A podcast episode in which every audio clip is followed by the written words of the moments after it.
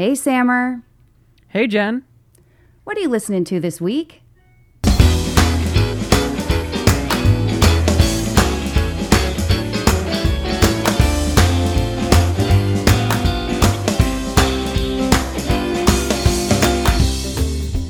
Welcome to What Are You Listening To This Week, the weekly podcast where we talk about our favorite songs. Some old, some new, all good.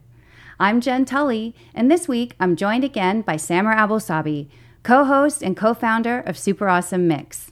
As always, this week's episode has some great songs, so be sure to give the playlist a listen and then tune into our conversation. So, let's get started.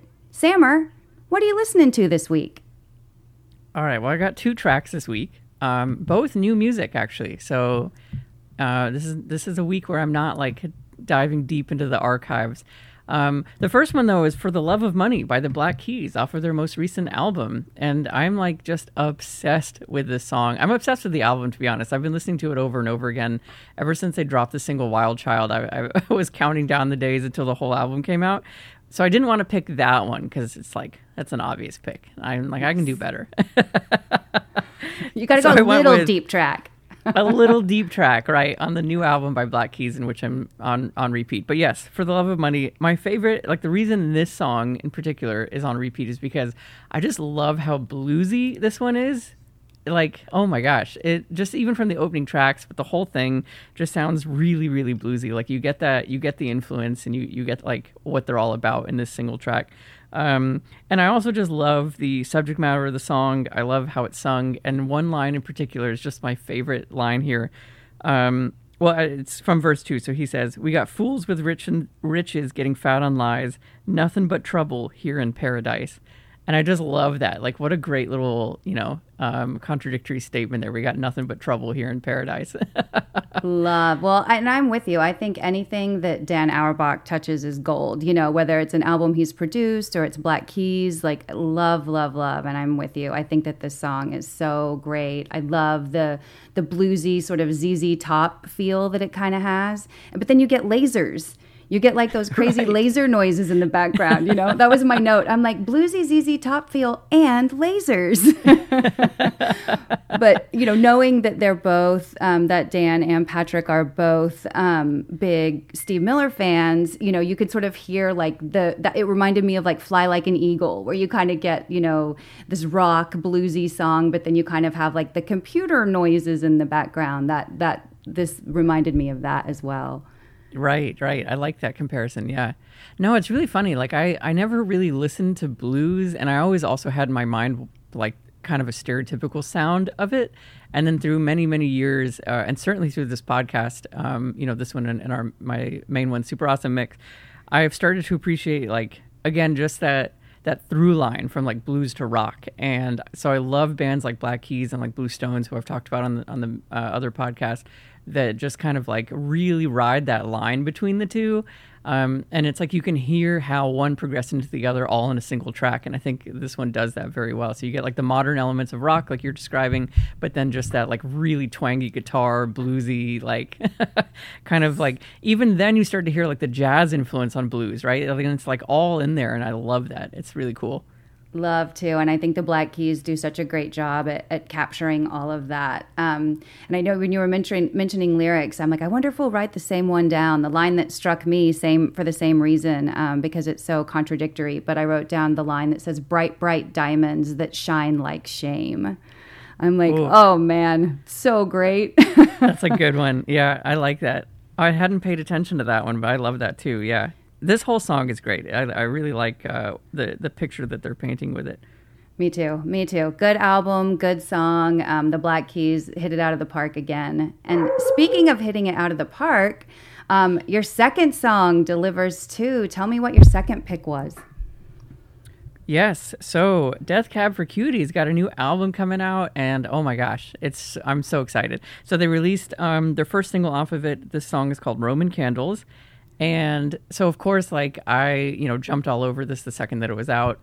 And it's like teasingly only two minutes long, a little bit longer than two minutes. And I'm like, I need, I need more of this. Like, it's so, I felt so the same bad. way with Wild Child being only like also about two minutes. I, I wonder if it's just because our attention spans are shrinking that all songs are just going to become two minutes each. But um, this is, uh, this is another one where I, again, I love the subject matter. I love, you know, like what he's singing here. Um, I could honestly read the entire song because it's not very long, but you know, the chorus of I'm learning to let go of everything I tried to hold too long because they all explode like Roman candles.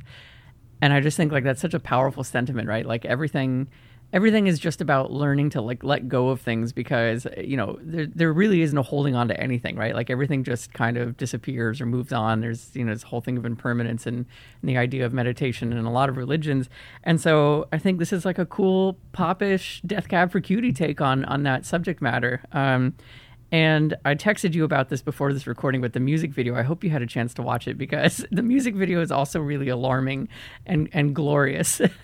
So good. You know what I wrote about the music video? I said it was like an episode of Jackass like because they're right. like shooting off these fireworks and the extinguishers. And like, I'm like, what's going to go down here? Oh my gosh. I know. And you know, I'm like watching it and they're strapping on these, you know, the gas masks onto yeah. all of the band members except for Ben. And I'm like, yes. no, protect Ben.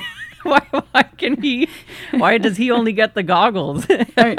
He's the lead singer. Come on, we need him safe for the next album. Right, exactly. Like all of them need to be safe. Um, but his voice in particular, of course, like he's the sound of Death Cab. Um, so yeah, I I loved that music video, but I really really like this song, and I think it just like.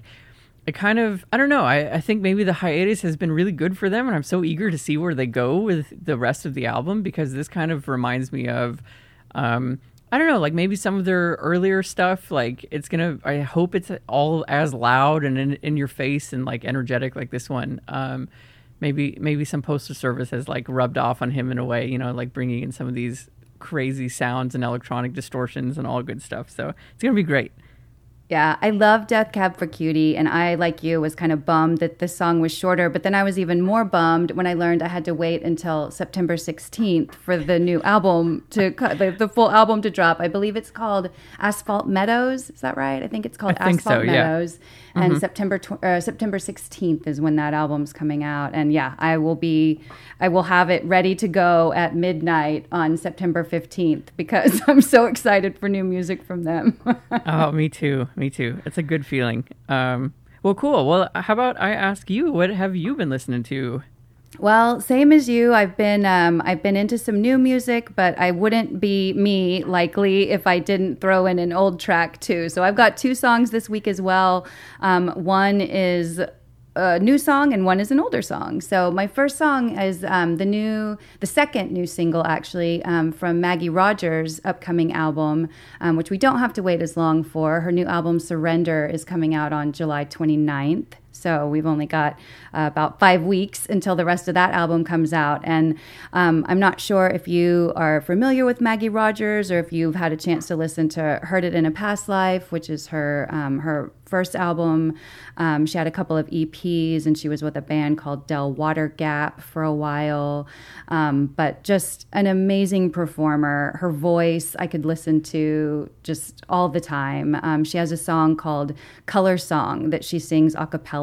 That's almost like a meditation. Her voice is just so beautiful and clear, and I just love the story of her. You know, she was discovered by uh, Pharrell Williams when she was at N Y U at Tisch School. He came in to like critique one of the singer-songwriter classes, and um, I mean, a lot of people have seen the video now. It went viral because he was just blown away by her singing this song, Alaska. Um, and at the end of it, he says, I have like zero, zero, zero notes for you, I think is the quote, but it's that's just awesome. Amazing. Yeah, when you see someone that's as prolific and as gifted as Pharrell Williams, you know, discover this new artist and um, and say such nice things um, and, and to give no notes to this young woman that's just beginning in the business, you know, for somebody that's right. been doing it for years. Pretty impressive. And so her this the stuff that she's released, um, Uh, That's Where I Am is her other the other single from this album, um, and they're they're a little bit more poppy or dancey, maybe a little more produced than the first album. But I'm still so here for it. I love it. D- did you have a chance to listen to the song? What did you think? I did, yes. Um, it's funny. I started listening to it, and I was like, this voice sounds really familiar to me. So I, I was listening to it on Spotify, so I clicked her name, and it said, you liked, you know, one song from this artist previously. And uh, it was actually Falling Water, which I had played um, a lot in twenty twenty, I remembered. And I was like, right, that makes sense, because this is like a really depressing song. And those were, those were the moods that I was feeling. It was like either just a lot of anger and angst, or like just a lot of sadness. Like that was the, that was the full emotional spectrum that I had available to me in that year. But um, yeah, I was like, oh my God, her voice is great. What the other funny thing that happened is, as I was listening to it, I, you know, I didn't have my headphones on, so it was just playing through the speakers. And uh, my girlfriend was in the room next to me, and she just like, you know, ten minutes later, something came out and she's like, are you feeling okay? Like, I heard you listening to some really sad music. I was like, I am, I am. It's it's homework for this podcast. Um, but yes, I really, really like her voice. I especially like the part in this song whenever like the drums cut out and it's only her voice. Like, A, I love that in songs whenever like the instrumentation disappears and it's just the singer's voice. But B, it works really, really well here because she does just have beautiful vocals. So um, really nice, nice pick. Yeah, and I love the line in this one too, where she says, um, if you understand that a few years won't erase it, might die if you can't live just to taste it. I was like, that's wow. Pretty much sums up when you're really into somebody. And, you know, I'm like, yeah. Well done. I could not have said it better myself, Maggie. um, but yeah, that's she's awesome.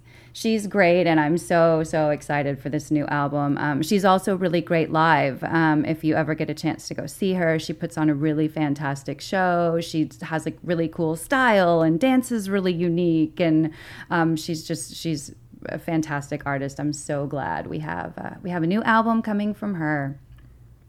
And then my second song that I had on repeat, I uh, I kicked it all the way back to nineteen eighty-three for this one, um, but I chose a song called "Overkill" by Men at Work.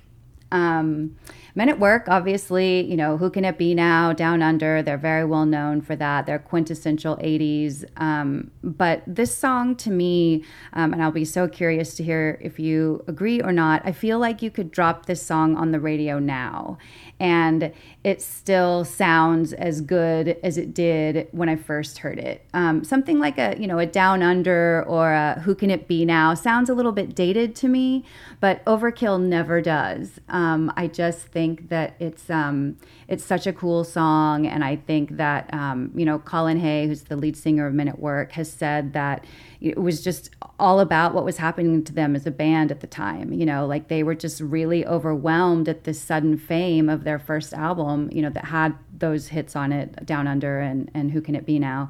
Um, and their world just changed overnight, you know? And so this song was sort of the reflection of, of that time in their life. Um, so it was interesting, you know, we don't share our playlists that far in advance. Like we'll pick songs independently, but it seemed to me that For the Love of Money was sort of like Colin Hay's Uh, like he was realizing all of the all of the fears that he was worried about in Overkill came to pass in For the Love of Money, right? Like, right, right.